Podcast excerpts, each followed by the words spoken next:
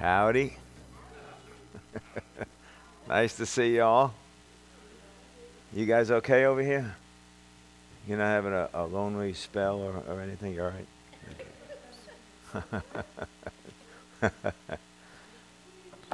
All right. Well, it's good to see you all. Thanks. I'm glad you're here. Let's see. Let's open up to Hebrews chapter 6. Find your place over there. We're going to be starting over there. I want to welcome everybody online. Thanks for joining us tonight. Gather around the Word of God because the Word is good. Amen. Amen. Amen. Hallelujah. Well, let's lift our hands and bless the Lord. We praise you, Lord Jesus. We give you all the glory and all the honor, Lord, for you alone are worthy to receive our praise and adoration. You are the worthy one. You're the risen one. You're the one that bore our sin, carried our pains, paid our price. You redeemed us, justified us, set us free. Thank you, Lord Jesus, that in you is our redemption, that you're our qualification. Thank you, Lord. Thank you, Lord. Thank you, Lord. Father, I thank you that you see us in the beloved, that you deal with us as a son, as a child, because we are in the firstborn, the Lord Jesus Christ. Thank you that we're seated in heavenly places in Christ Jesus. Thank you, Lord. Thank you, Lord. Thank you, Lord. Father, I thank you that as we come before you to hear your word, to sit at your feet, that we'll be taught of your spirit, that you will impart revelation into our heart, that it'll become application into our life. And it'll not just be something we hear, it'll be something we live. And the experience of walking in your truth is what makes us free. Father, we thank you and bless you and praise you for that in Jesus' name. Amen. Amen, amen. Glory to God. Hebrews chapter 6 and verse 1. It says, Therefore, leaving the elementary teaching about the Christ, let us press on to maturity, not laying again a foundation of repentance from dead works and of faith towards God. All right, he says, leaving the elementary teaching. The word elementary means the very beginning all right, the beginning teachings or the beginnings of Christ. You know, he is always called the beginning because he was the beginning of creation. He's caused creation. There's nothing that's come into existence except through him. The Word of God says he's before all things, and all things were created by him and for him. He's also the head of the church, the beginning of the church. Isn't that right? And these principles here are the very beginnings the, the beginning things of Christ, when we begin our life in Christ, these are the very beginning things, all right? These are the elementary, basic, foundational teachings of the Christ that if these foundations are not secured in our life, the building we build on it will not stand. And the foundation is of great importance. Amen. So he's, these are the basic principles, all right? But he says leaving, leaving these principles. Now, leaving is an intensive word that means to release, to send forth, or to leave things behind. But he doesn't mean to leave it and forget about it. What it means is you leave them because you're building off of them. That's what it actually talks about. So when he says leaving the foundation, in other words, you're no longer laying the foundation, now you're building the house or you're building your life upon these foundations. It's the ABCs. It's the very basic necessary building blocks, okay, that we have to build upon. Otherwise, you just have a foundation and no structure. So, what would that be like? Aren't you glad there's more to your dwelling than there is just a foundation? We're glad for the foundation. The foundation was very basic, and the foundation was needed to hold up the rest of the structure. But after the foundation is laid, the building is to be erected. If you don't build a building on the foundation, you're going to just live on the foundation. And what do you call a person that would just live on a foundation with no home? Homeless. Well, don't be a homeless Christian. Build your life. Otherwise, you'll have a foundation but nothing built upon. Are you with me? So, therefore, leaving or building upon the basic teachings about the Christ, let us press on to maturity. And the word maturity means maturity in Christ. Now, King James says press on to perfection, but that gives you a wrong idea if you're reading it in, in English. Okay? But maturity actually means not to live perfect in this life, but it stresses actually the idea of accomplishment. So he's talking about accomplishing maturity in Christ. As we have this foundation, the very beginnings of Christ, now let us build off of it and head for the goal of maturity in Christ. Amen. But you have to move on from the basics. You have to move on from the elementary foundations, but only if you have it laid in your life. If you don't have that foundations laid in your life, then you can't move on. And you shouldn't move on. You need the foundations. All right? So, he says, let us press on to maturity or press on to mature living in Christ. And press on, it means to bring forth and to bear. Let us bear and bring forth maturity in Christ. Reach for this. You know, one, one person says you got to bear it and wear it. Bear it and wear it, which is cute, but cute don't get it really, you know. But it means you got to grow into maturity and then live it in your life. Amen. Not laying again. Not laying against. Once you get it, move on and build upon it. Don't ever forget it, but build upon it do not lay the same foundation over and over and over again. Imagine if you were putting a foundation down for a house, and then next week you tear the foundation out and put another foundation in, and then the next week you tear the foundation out and put another foundation in. The house never gets built. But bless God, we're busy with a foundation.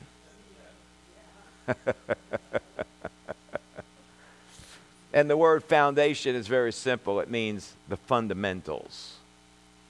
The fundamentals. You know, like, you have to understand that 2 plus 2 equals 4 if you're going to move into algebra. You know, that's one of the problems with education anymore. You lose all the fundamentals. They don't teach you the fundamentals. Okay, that's, that's me. But these fundamental, elementary, basic teachings are the foundation stone of our Christian life. You know, and we need to make that foundation solid. It has to be solid in our life because we build our life upon this foundation. Okay? So, he, of course, he doesn't leave you to yourself to figure out what the basic principles are, tells you. And the first one is a repentance from dead works. Okay? Dead works are not sinful works. That's not what he's talking about here. He's talking about works without the element of life. They're dead. And what is the element of life? Faith. Faith. You know, I don't understand people that say, well, you know, I, I don't believe in that, that faith, uh, you know, that, that, that prayer of faith stuff. Would you rather have a prayer of no faith? I mean, I don't get that. You know, oh, that word of faith. I don't, I don't believe in that word of faith. So you'd rather have a word of no faith. I just don't understand the thinking and the concept of it. Because faith is what gives life. That's the difference between dead works and living works. There's a sharp opposition between dead works and works of faith. All right? And this found, this repentance from dead works must be one of the very first things that is expounded on to somebody that's embracing Christianity. Because if you don't expound on this and understand this, you will live with a guilt conscience all your life and still be a Christian and still say we love Jesus, but wrapped up in guilt because we don't understand the foundation. Are you with me? Amen. Hallelujah. Corresponding actions. Actions that correspond to what you believe. Not actions just because, well, maybe this is what I ought to do, or I think I should do that. No, that's dead works. Corresponding actions is what you believe, and that's what you do. Isn't that right? Amen. So you understand, we're just doing these things in a nutshell. We're not spending a whole lot of time on each of them. But we can dig into each one of these. You know, and what is there, like six or seven of them, and we could spend at least a week on each of them. So the next one is faith towards God. Isn't that amazing? A basic elementary principle is faith towards God. Why is faith towards God a basic elementary principle? Because now we're supposed to turn to Christ, who is the head of faith, the head of the church, the beginning of all things. Isn't that right? In the Old Testament, they only knew about God. But now faith is in Jesus. You know, Jesus even said it that God so loved the world that he gave his only begotten Son, that whoever believes in him, not in God, the Bible says the devils believe in God too, but they tremble. So it's believing in Christ who paid for your sin so that you would have eternal life. He is the Word that became flesh, He is the living Word. Isn't that right? So, therefore, the time is to no longer look to the God of Israel, but now to the living Word, Christ in our heart and in our mouth. That's what the Bible says in Romans chapter 10. The Word of God in my heart and in my mouth. The Word of God in my heart and in my mouth. It's not that I'm looking for God to come and do something. Oh, God, I need you to come do something. No, the Word of God in your heart and in your mouth. Now, we didn't make that up. In fact, Romans 10 says it's the word of faith that we preach in your heart and in your mouth. Isn't that right? It's not looking for God to come do something. Those days are done. Now, we understand that God watches over His Word and confirms the Word and all that, okay? And we understand that it's because, all because of the power of God. But God's expecting your cooperation.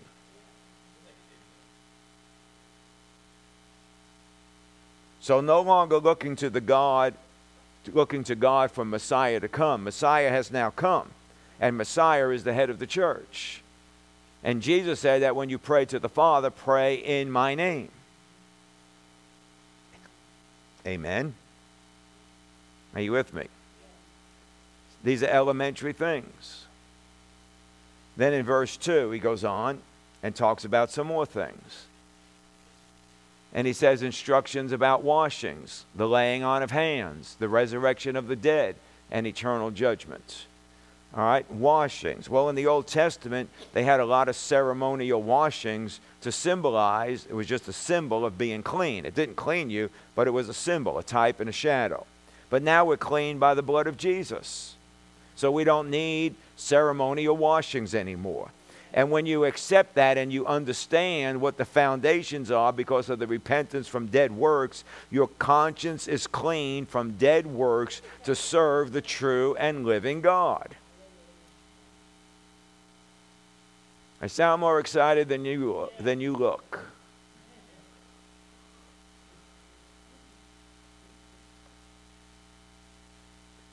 A conscious clean from dead works is very, very important. That is one of the most important things that as a believer you have to get a hold of. As we move on from the Old Testament, we build from the elementary basic principles of having been cleansed. We have been cleansed in Christ. When I got born again, I became a brand new creature, one that has never existed before. Isn't that right? Amen. Hallelujah. So don't ask me about my past because that guy died. And also about washings. There's also in the King James calls it baptisms. You know, there are three baptisms in the New Testament. One is the baptism of water. There's the baptism in Christ, that's when you get born again. And there's the baptism in the Holy Ghost when you get filled with the Spirit. You know, when you get born again and you get baptized in Christ, how many times do you have to go do that? Oh, every Sunday I got to go to the altar and I got to get received. No, you do it one time. It's a foundation. You've done it once, now move on. When you get filled with the Holy Ghost, how many times do you have to get filled? One time. When you get filled, move on. Build off of it. You don't live there. Isn't that right? Amen. And then there's the, the resurrection of the dead and eternal judgment, which is kind of together. Because there are two resurrections there's the resurrection of the saints, and then there's the resurrection of everybody else. Even the lost get raised. Isn't that right? They may not like where they wind up, but they will get raised. And then there's the eternal judgments. In the Old Dispensation, in the Old Testament, you lived under eternal judgments. But in contrast that to the New Testament, when you get born again, the believer has passed out of judgments. When you're a believer and you're in Christ, you don't go into judgment. You know, you know, you, you, sometimes you hear people that I'm trying to live good enough and trying to, you know, so that I can whatever. No, you've passed out of judgment. It tells you that in John chapter 5. You've passed out of judgment. So stop living there, move on. Amen.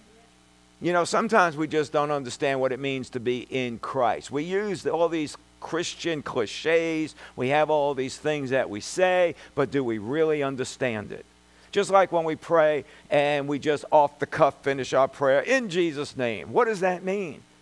What does that mean? What does that name of Jesus represent to you at the moment when you said it? I don't mean sitting here and then sometime later on and then you pray. No, I'm talking about at the moment you say it. What is going on on the inside of you about Jesus that is alive?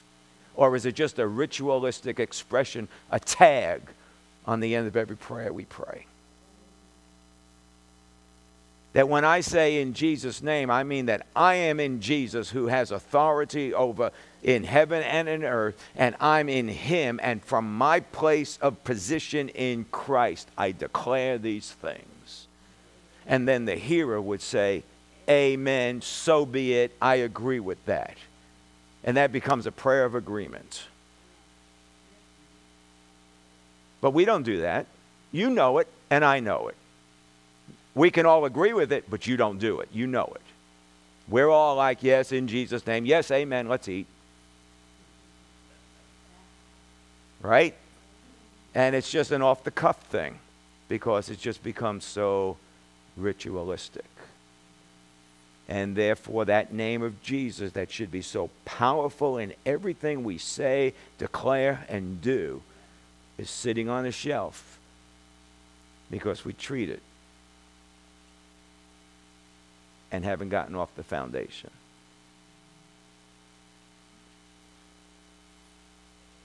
So,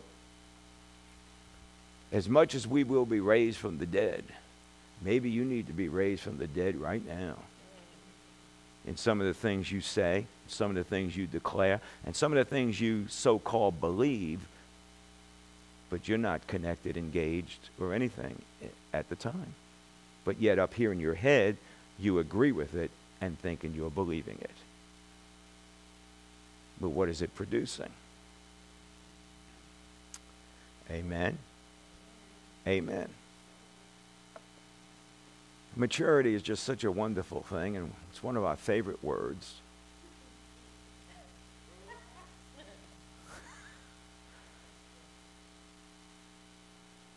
and then the last one we'll look at is the laying on of hands the laying on of hands. You know, in the Old Testament, they would lay hands on the sacrificial goat and they would send it off into the wilderness and carry the sins of the people away. And they'd have to do that year after year after year. And all the time you'd have to come conscious of your sin and realize we got to put our sin onto the goat so the goat can carry it away because every year it was the law of atonement that needed to be carried out. Isn't that right? So they were always conscious of their sin. Another thing about laying out of hands was to pass on the blessing to the next generation. Okay? But now, Jesus, it tells us in Hebrews that he paid the price or carried our sin once and for all. And he didn't go just into a wilderness, but he paid the price for the sin. And then he entered into the heavenly place, not the one made with hands. And he didn't spill the, the, the blood of goats on a man's tabernacle, but he actually went into heaven itself and spilled his blood or poured his blood onto the mercy seat so that whosoever would believe in him, his blood would wash you clean of sin. Isn't that right? Amen. Hallelujah. So he's already done that once and for all. We don't have to keep coming back to him. When is the only time that you come back about your sin? When you commit sin, then you can confess your sin. And he's faithful and just to forgive you of sin, cleanse you of all unrighteousness even the things you didn't know about. He cleanses you of all unrighteousness, and you're right back to the day of when you got born again and leaving all that stuff behind because you're cleansed. Isn't that right? And you don't have to have a sin conscience over the thing. Hallelujah. You can have a forgiveness conscience. Hallelujah. Because the thing about it is, is that we know we're not forgiven because of us and because I'm so good or because I'm whatever. Well, you know, I just, oh, I just don't really own up. I don't really, I don't, I don't seem to measure up. I just can't seem to. But it's not about you. It's about what Jesus did for you. He's done it all. He's paid the price. He's measured up. If you're in Christ and He is the Lord of your life, then it's what He's measured up. And He's the one that makes you able. Amen. So, because now that He has carried our sin away, now we can lay hands on other people for the removal of sicknesses. In the New Testament, you see the laying on of hands as people get ordained into an office position in the church, in the body. Laying on of hands to impart miraculous influences of the Holy Spirit, imparting spiritual gifts through the laying on of hands. Amen. Laying on of hands is elementary. You can believe it and you build up on it. Don't get hung up on it. You know, so when somebody says, well, you know, I don't know if I really believe in that laying on hands. Well, here it is, right here in Hebrews chapter 2, the very basic elementary principles of the Christ. Amen. Laying on hands is the only thing you can work in your life the repentance from dead works, you have to receive that. The instructions about washings, you receive that. The faith towards God, you just receive that. But the laying on of hands, you receive that, but now you can work it. And you can work it towards other people. You can't do that with any of these other ones. Are you with me? So he says, therefore, leaving the elementary, basic, foundational, fundamental teachings of the Christ. Now, there's a double truth here when he says that. It's leaving the Old Testament ceremonies that cannot produce salvation. And it's the New Testament principles of the Christ that we are to build on in our life. So we ought to leave the Old Testament ones, and now when we have these basic teachings in the Christ, now we build on it in our life. Do you understand that? So let me ask you a, a, a crazy question here. How many of you sinned before you got born again? How many of you won't raise your hand no matter what I ask you? Yeah. You know. So you sinned before you got born again. Okay, I'll talk about me. I sinned before I got born again. So do I look back and I think, oh man, I just can't receive from Jesus now after the things that I've done? Maybe I should try to make up for what I did, try to live better, and make up for those things. Well, that's dead works. That's all that that is dead works. You were washed clean in the Lord Jesus Christ, baptized into the life of Christ. So if you were baptized and washed clean in the life of Christ, everything that was BC, before Christ in your life, is washed away. Washed away and done away with. Well, what about if I sin after I get saved? Well, then you can confess your sin, and He's faithful and just to forgive you of your sin and cleanse you or wash it all away again. Well, I don't know if I can really receive that because I don't know, you know, I'm just not good enough. Again, it's not about you. If it was about our goodness, we'd all be on our way to hell and we'd all be feeding the freight train. It's not about us, it's about what Christ has done for us. Isn't that right? And because of what he's done for us, therefore I can receive. See, it's not a matter of trying to earn your forgiveness, it's receiving what He's giving you. Well, I don't know if I'm good enough to receive it. How dare you? How dare you say that what you think is greater than the sacrifice Jesus made to pay the price for your sin? You didn't just say you're not good enough to receive it. You just said what Jesus did for you wasn't good enough for you to be forgiven. Now, why do we think that? See, we think that because of the flesh and not being trained and learned in the elementary, basic, fundamental principles of Christ.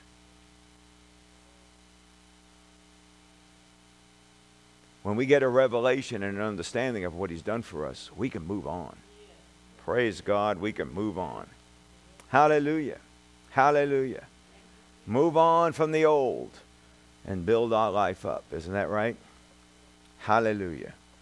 So, as much as the Word of God calls these basic, elementary, fundamental teachings, basic doctrines of the Christ, they are also extremely important. They are major doctrines that we must know, understand, and have working in our life if we're going to build our life correctly.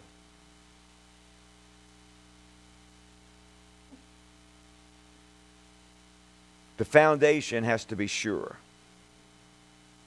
You know how many times has you have you uh, wanted to believe God for something, and the devil just come along and say, "Well, you're not good enough." You remember what you did last week? You think God's going to do anything for you? I heard what you said over there. And the devil uses all this stuff to accuse you. But yet, what do you do? You go back to the basic elementary principles. I am released from dead works. I have been washed in the blood of Jesus, right?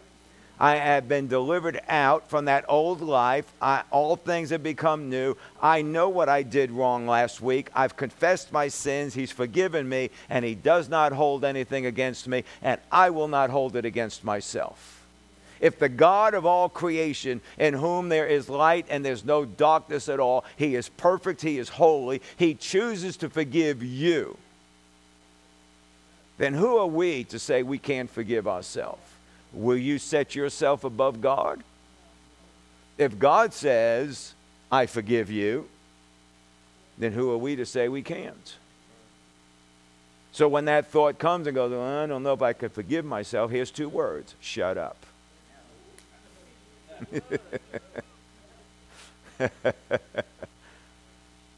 you know, those, those thoughts just want to come to you, and you got to tell them just to be quiet. And be, this is what the Word of God says He has forgiven me, He's washed me clean, and therefore I forgive myself. And therefore I can walk by faith, I can believe God, and not be hindered by a sin consciousness.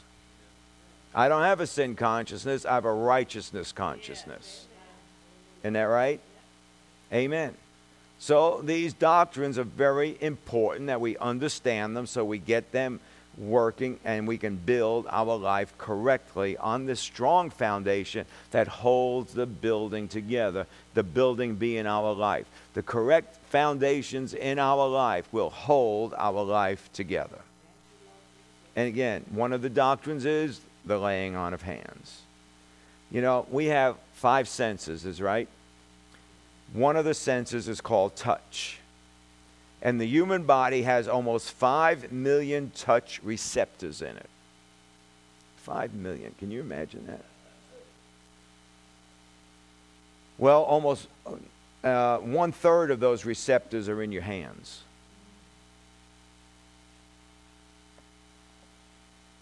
No wonder he said to lay hands on the people.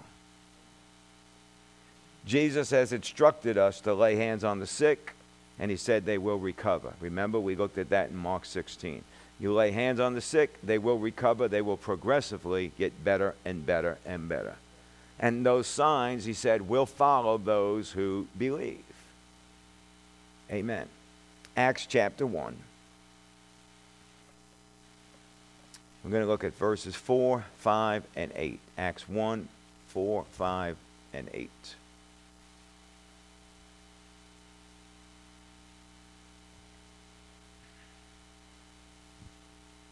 Says, gathering them together, he commanded them not to leave Jerusalem, but to wait for what the Father had promised, which he said, You heard of from me. But John baptized with water, but you will be baptized with the Holy Spirit not many days from now. But you will receive power when the Holy Spirit has come upon you, and you shall be my witnesses in Jerusalem, Judea, Samaria, and even to the remotest part of the earth. All right? So he says, when the Holy Spirit comes upon you, when you get filled with the Holy Spirit. Now you understand that when he spoke to them there on that mountain before he's getting ready, on the Mount of Olives, before he's getting ready to ascend into heaven, they're already born again. So he's not talking about receiving the, the Holy Spirit in the new birth. They're already born again. He's talking about the infilling, baptism of the Holy Spirit. And he said, when that Holy Spirit comes on you, you will receive power, the Greek word dunamis. And it means achieving active power. Hallelujah. This word dunamis, you know, a lot of words we think that they're, um, uh, uh, what we would say, holy words, but they're just words that's been used and they used it all the time. And this word dunamis was used by the Greeks and the Romans about a force of nature, like an earthquake, hurricane, or a tornado.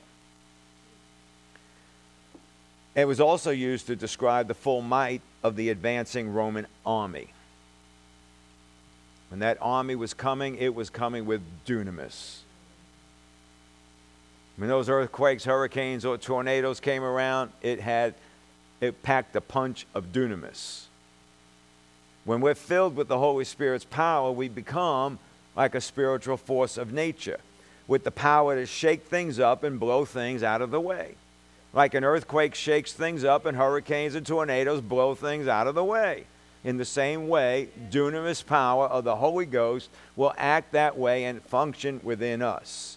His dynamic presence living in us is like the full might of an advancing army that takes enemy territory. You know, we love to sing the song, Oh, I'm going into the enemy's camp and I'm going to take back what the enemy stole from me which leaves us with the next question How?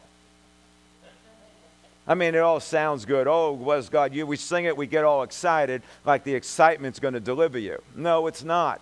How? I'm going to go in the enemy's camp and take back what he stole from me. Great. How? I don't know. I'm just going to believe God. How?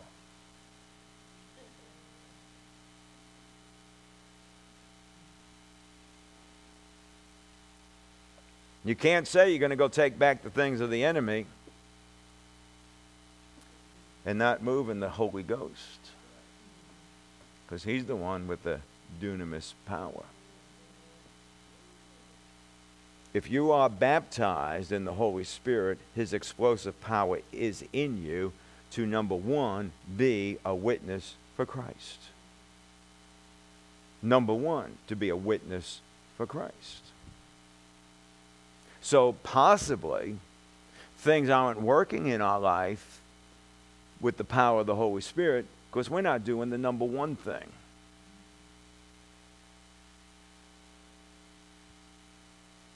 And that is to be a witness. Got quiet in this Presbyterian church. Well, besides being a witness for Christ, the Holy Spirit and His explosive power helps you to do what you could never do on your own. And that's the one we get excited about, but the witness stuff.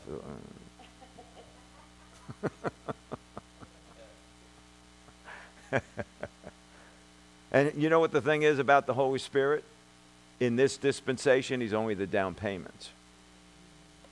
This is elementary. Watson. Very elementary. This is very basic. This is fundamental. And if we're not doing this, no wonder our life's not building. This is a touch. The down payment of the Holy Spirit in us is only a touch of the powers of the age to come. But we can live in that down payment now and build off our foundation. Jesus said, For they that believe, they will cast out demons, they'll speak with new tongues, they'll handle serpents. If they drink any deadly poison, it shall not hurt them. They'll lay hands on the sick, and they will recover. Isn't that right? Amen. Amen. If you look through scriptures, you will find a lot of times where people's hands always represented the conduit through which the power of God flowed from person to person. Jacob, when he spoke over Joseph's sons, Ephraim and Manasseh, he laid his hand on them and he spoke a blessing over them. Remember that? That's in Genesis 48. At the end of Moses' ministry, in Deuteronomy 34, he laid his hands on Joshua and imparted to him the Lord's mantle of leadership. When Moses was leading the people in, uh, uh, through the wilderness, and his father in law said, This is too much for you. And he appointed leaders and laid hands on him, on them, so that some of the Spirit of the Lord would be transferred to them. So the laying on of hands was always a way of transmitting or being a conduit for the power of God to move through. In the New Testament, we see Jesus laid hands on the sick to release healing, and the apostles laying hands on people to receive the Holy Spirit. Acts chapter 8. So it's a common thread throughout the Bible. And it ought to be a common thread throughout our life.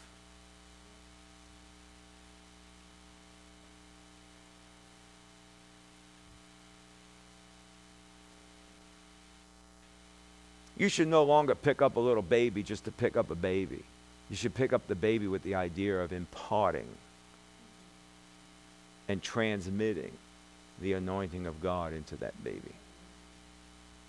You shouldn't shake hands with anybody just for the sake of just shaking hands with them. You should shake hands with the intent of imparting from you to them.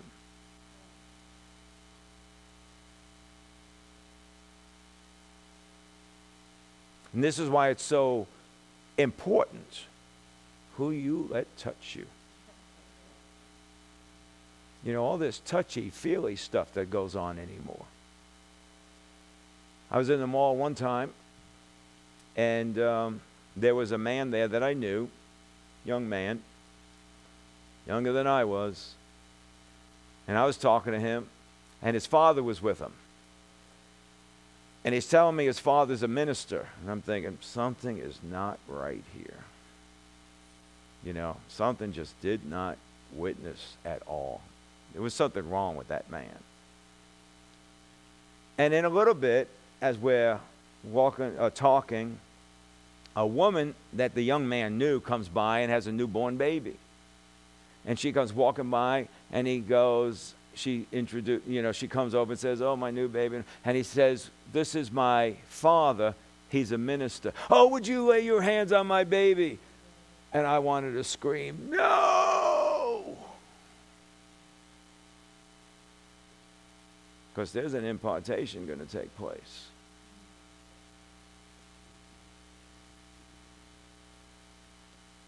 But if you don't understand the elementary principle of laying on of hands, see, those things don't matter to you. Oh, that's just silly.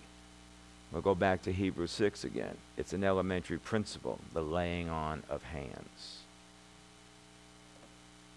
Again, Mark 16, 18. Let's run over there.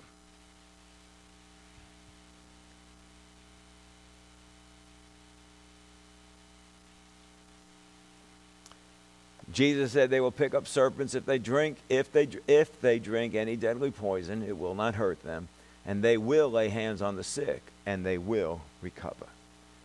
So, again, hands are the pipeline through which God's power and anointing can flow. And guess what? That includes your hands. Jesus said, if you believe, then in his name you will lay your hands on the sick. And those sick that you lay your hands on, they will recover. And that word sick means anything from minor ailments to critical conditions to somebody being in a coma. As long as there's breath in that person. As severe as all of the conditions might be of people that need prayer and have hands laid on them, none of them are a match for the mighty authority of Jesus. None of them. So I would suggest that you stop praying for people oh, let me pray for you. No, they don't need prayer. They need your hands laid on them for the impartation of the anointing of God. This is not prayer. This is let me lay my hands on you to impart the anointing of God for healing to come into your body. Do you know why most people don't get healed in church? Because they come for prayer. When you come for prayer, you'll get prayer. Most people don't go in a healing line to get healed, they go for prayer. Major difference. If we will lay hands, our hands on anyone dealing with these sicknesses, Jesus said they will recover.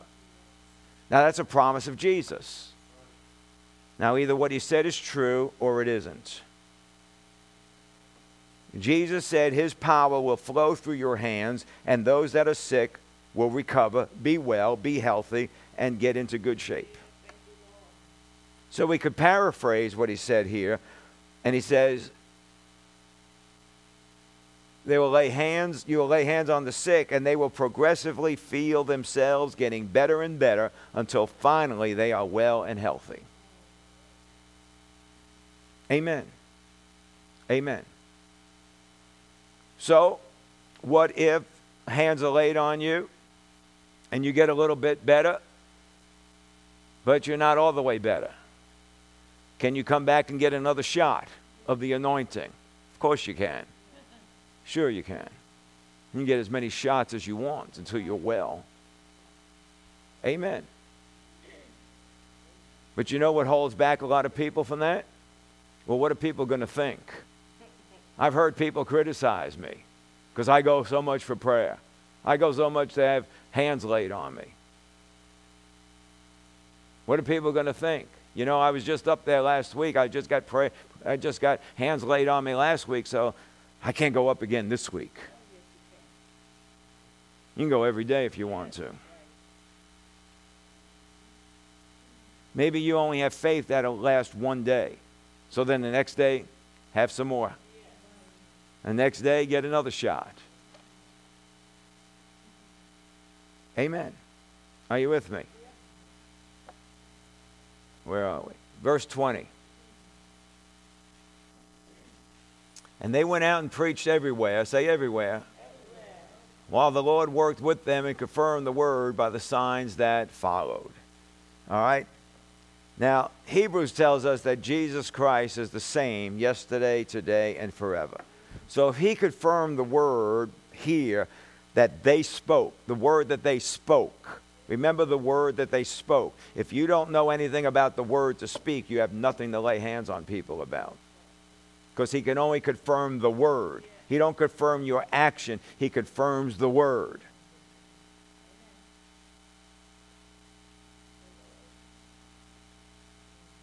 Sometimes people say, well, you know, I go through the Bible, but I don't know what to read. I mean, I'm doing okay. Well, maybe it's just not about you. Maybe you need to read to get stuff in your heart about somebody else. Maybe God's trying to bring somebody your way, but he, you're not ready because you're not getting anything in your heart from the Word of God. Don't shout me down. If he confirmed the word that they spoke and preached with signs and wonders, He'll confirm what you speak with signs and wonders as well. Now, here's the good part. He said he'll speak to his people with stammering lips. So if you think you need a theological degree, if you need to be, you know, uh, uh, a perfect speaker, if you need to be uh, charismatic enough or whatever, whatever you might think, it's all wrong. You can be a goat and he'll still work through you. Not that I'm calling you a goat. I'm just saying, just an example. If, you if a goat can speak the word of God, he'll confirm it. And the proof of that is the donkey spoke to Balaam, and God confirmed it. If you are believing for signs, supernatural signs will be your constant companion everywhere you go. Everywhere you go. Why? Because they went out and preached everywhere. Amen. So this means that you see somebody, you don't just walk up to them and go, "Oh, can I pray with you? Can I lay hands on you to, you know, so you can be well?" No, you got to share the word with them first, and you share what the Word of God says with them. Amen. Hebrews chapter six again, verses four through six. Hebrews six four through six. Says, For in the case of those who have once been enlightened and have tasted of the heavenly gift and have been made partakers of the Holy Spirit and have tasted the good word of God and the powers of the age to come, and then have fallen away, it is impossible to renew them again to repentance, since they again crucified to themselves the Son of God and put him to open shame. All right, so let's start again in verse 4. All right, so in the case of those who have been once enlightened, tasted the heavenly gift, partakers of the Holy Spirit, tasted of the powers of the age to come. Okay? These folks have obviously had very impressive spiritual experiences. you know, these are not novices. These are the people that have gotten off the foundation, built a house, and dear God, you know, things are happening. They have pressed on into maturity. He starts off by saying they were once enlightened, which describes the experience of light shining on someone's mind and spirit. So it's a new birth experience. These are people that got born again, isn't that right? Amen. You know, uh, Erasmus gives a correct explanation about that. Now, he was a Dutch humanist and scholar. He was the foremost Renaissance scholar of Northern Europe, and he paved the way for the Reformation. And he said, Who once for all have left the darkness of their former life, having been enlightened by the gospel teaching. Glory to God. Amen. And then he says he's tasted of the heavenly gift. Well, what is the heavenly gift? The heavenly gift is the Holy Spirit. Because Jesus said to those that were born again before he ascended into heaven, wait for the promise of the Father. It was the gift of the Holy Ghost. Isn't that right? The Holy Spirit is the heavenly gift. But then he goes on to say that they were partakers of the Holy Spirit, which means that they didn't just receive the Holy Spirit, but they abided in the Holy Spirit, they communed with the Holy Spirit, and they fellowshipped with the Holy Spirit. Glory to God. They got something going on. Verse 5 And they've tasted the good word of God. Tasted the good word. They've experienced the goodness of God. Hallelujah. His, his, the goodness of God's word. They saw his goodness at work in them on a regular basis. Isn't that right? And it says the powers of the age to come. Now, what are the powers of the age to come? He's not talking about heaven. He's talking about the millennial age, the next age that's coming up upon the earth. The powers of living in that millennial age where we rule with Christ. And we will be walking in the fullness of God's supernatural power here on the earth in the millennial reign. Right now, you're walking in the down payment of it, but then you're going to walk in the fullness of it. And he's saying here that they have tasted of the powers of the age to come. Hallelujah. These powers are characteristic of the age to come. Now, let me just ask you a question here. If you have tasted of the Holy Spirit and tasted of fellowship with the Holy Spirit and tasted of the power of the age to come. Would you be satisfied to sit there and go, well, I sure hope that happens again? Or would you be pressing in for it? Would you be looking for it? See, so we can't just sit here and go, oh, yes, glory to God, Pastor. That's true. You're not pressing in for it, are you? Don't answer. But you know who you are. If you're not pressing into it, you never really tasted it. Or have you tasted it and fallen away from it?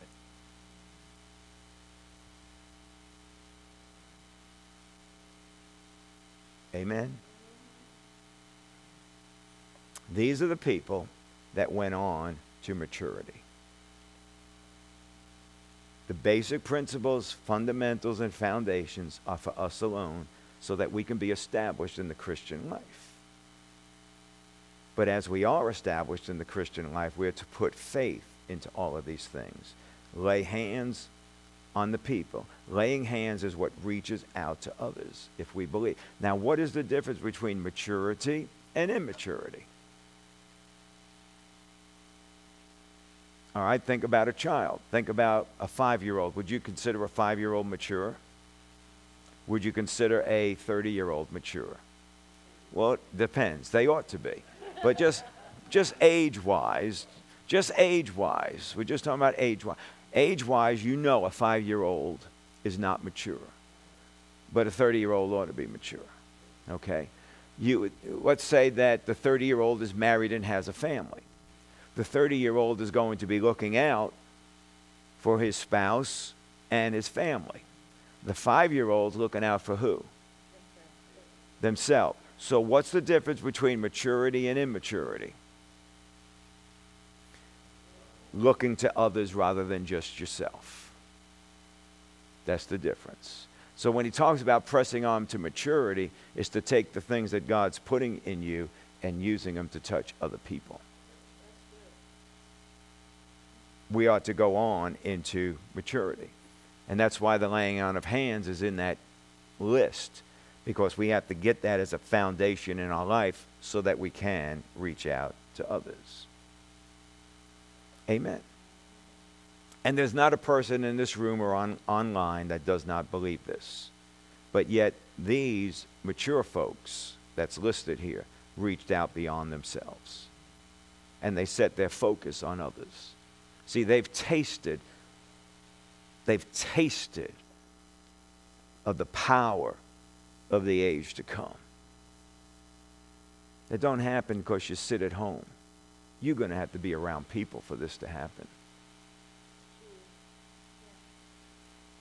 Because it's only by reaching out to others that that power can move through you to somebody else. You understand? So, therefore, because they set their focus on others, they walked in the Holy Spirit. They tasted the Word of God. They tasted of the power of the ages to come and allowed the Holy Spirit to move through them to mightily touch others. But just very quickly, without really going into much of it, I think it's verse 6. And then falling away. Here's the deal maturity don't make you to be something maturity doesn't protect you. Every one of us, and I've always said that, I say this about myself I'm only a breath away from being stupid. No matter how much you grow in the Lord, we're just a step away of messing everything up. Why? Because the Bible says the righteous are barely saved. You got in by the skin of your teeth because it's nothing that you've done, it's all that Jesus has done. And He's allowed us to partake of what He's done for us. So if the righteous are barely saved, that means you could step away. Now, the proof of that was the man that was in Corinth.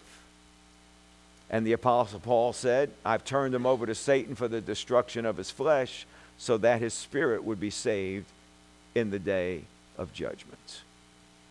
Okay, why? Because the man, if he continued on down that path, he'd have been the one that crucifies again and turns his back on Christ and no longer trusts Christ for his being his Savior.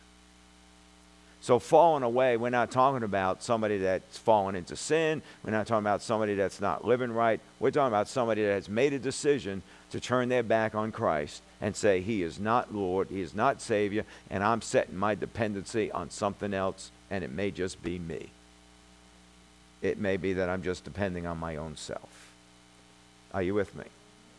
But looking around the room, I don't see anybody that wants to get out. No. so we will always watch ourselves and make sure we don't go off in that path, right? Amen. So, again,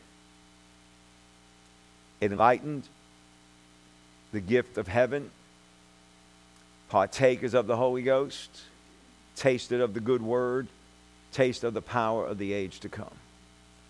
And where does it start? These signs will follow them that believe.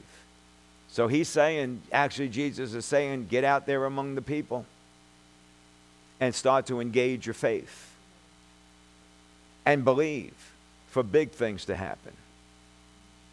Start believing for big things to happen. Now, when I say big things to happen, I'm not talking about you're going to win a billion dollar lottery. No, you're back into the elementary immaturity, just looking at yourself stuff. Oh, no, no, Pastor, I'm not. Because if I won that, I, I would just, you know, really bless all kinds of people. You mean like all the people you're blessing right now? It's like the guy said to me, you know, I know you're in the ministry, and um, when I hit the big one at the racetrack, I'm, I'm going to give money to your church. And I'm thinking, you mean like the money you're giving now to the church? Right.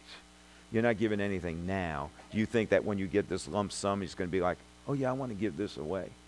Right. Right. Kidding ourselves. So when I say we'll believe it for big things to happen, I mean for somebody else. And I don't mean, well, I believe in the name of Jesus. I mean, I'm out there, I'm sharing, I'm speaking, and I'm expecting to be able to lay my hands on people and see things happen. Amen. When you walk out of your house, you ought to be ready to pray.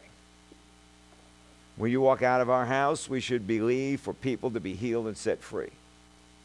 When we walk out of the house, we should believe that the anointing of God in us will break the power of the enemy in somebody else.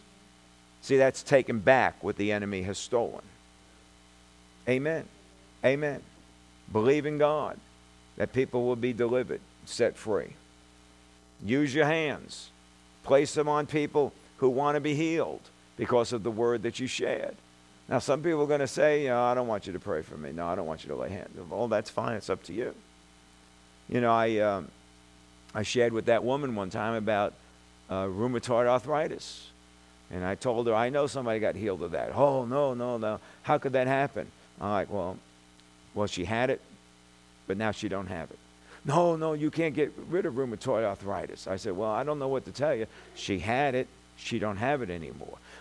And she's getting like this. I want to know how, how did that happen? And I said, well, she was healed by the power of Jesus. Oh, she said. I should have said, give me $20,000. I'll show you how, you know. She'd have coughed that up in a heartbeat. But once you tell her, oh, Jesus, you know, now all of a sudden, well, that's fine. It's your arthritis. You can have it.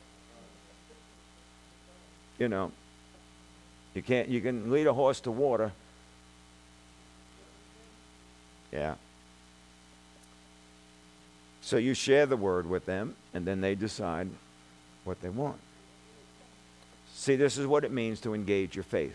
You've got to put yourself in a position. This is how God's power gets released in your life. If you don't see instantaneous results, you don't need to worry about it because the Word of God says they're going to recover. Isn't that right? Amen. 1 Corinthians 12 says we are the body of Christ. So, what Jesus does today on the earth, he does it through us by his Spirit, just like the Spirit worked through him, who he was the only body of the Christ on the earth. We are the body of Christ on the earth today. So, therefore, that same Spirit now can work through us. And our natural design gets combined with his supernatural power. And extraordinary things are bound to happen. Amen. Amen. So the only question is are you ready to engage? See, are you ready to move forward with these things? I know you want to take hold of the word, get it into your heart, get that to build up. But as you get into the word, as you start studying these things and hearing these things over again, let that stir on the inside of you. Let it build on the inside of you. It's getting to the place to where we're willing to let our flesh be nervous. When was the last time you let your flesh be nervous? Huh? When was the last time you let your flesh be shaky over doing something that God wants you to do? Or have we just gotten comfortable?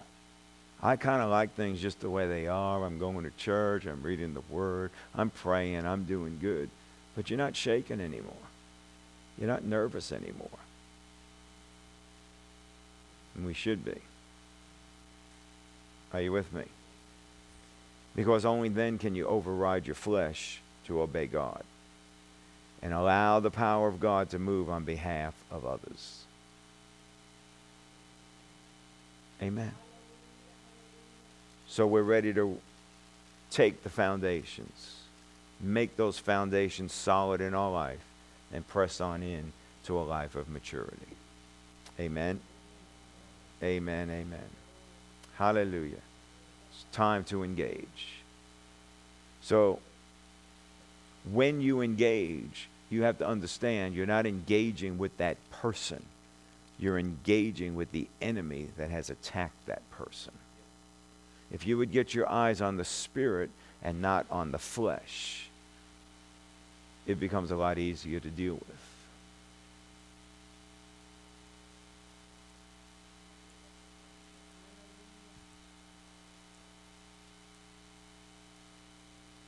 Amen.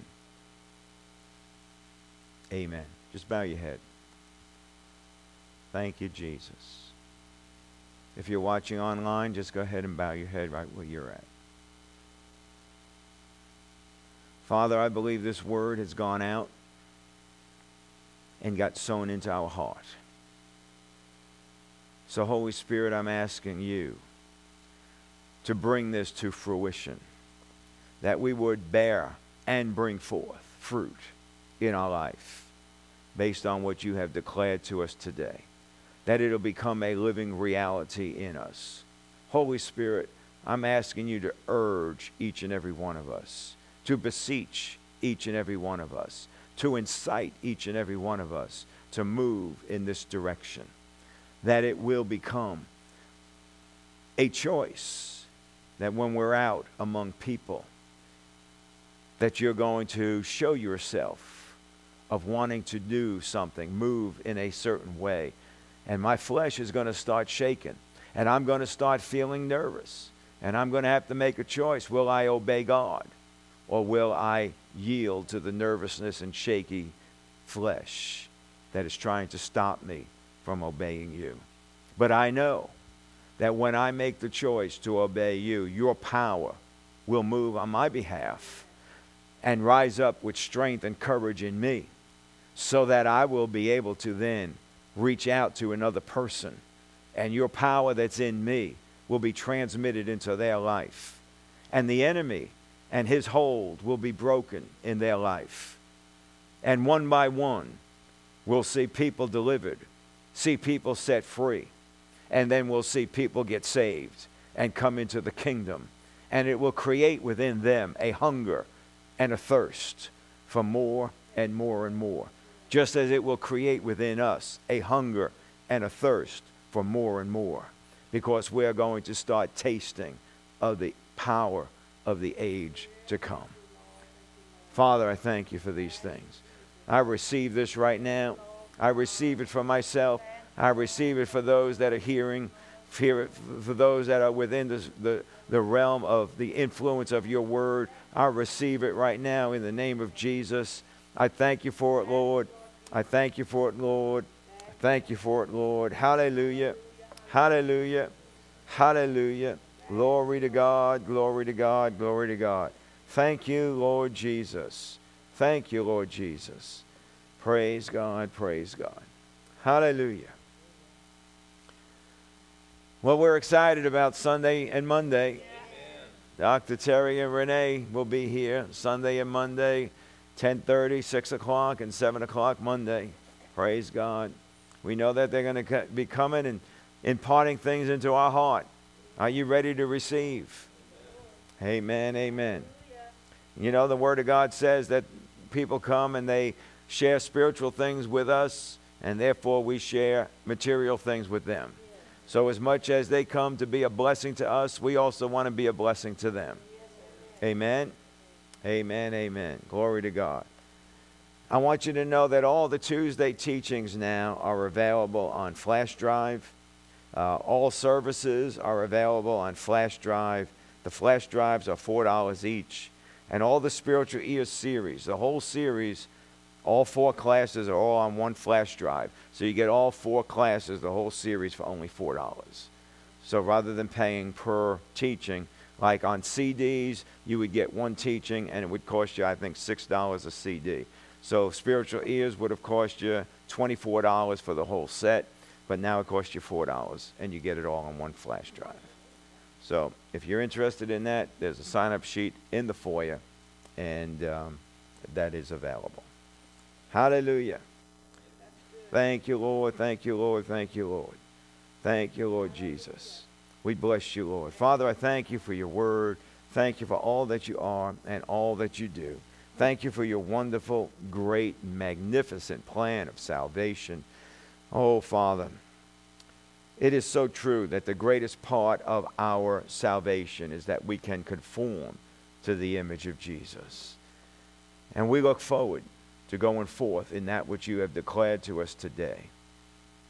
For that will be conforming to Jesus in our life. For he reached out and touched others, and so we can also. Now, Father, I thank you also for the opportunity to come before you, to bring our seed in, to sow it into your kingdom. Thank you that it will develop and bring a harvest back into our life, that you supply and multiply back to us seed to sow and increase the harvest that comes from our righteous act of giving. We thank you for it, bless you, and praise you for that. In Jesus' name, amen, amen, amen. Glory to God. Hallelujah. Hallelujah. Thank you, Father. If you joined us online, again, thank you for being with us today. If you'd like to sow seed into the ministry, go to our website, newlifefamilyworship.net, and click on the giving link. And um, Maturity is a great part of the Christian life. That is always God's intent that we continue to grow and increase in Him and in His life and in His way of living. So don't let the enemy talk you out of it. Don't let him make you fearful. Courage and boldness is in you to take hold of and to accomplish that which the Lord has for you. Amen and we can pray with you, stand with you, and believe God for that to become a reality in your life. Amen.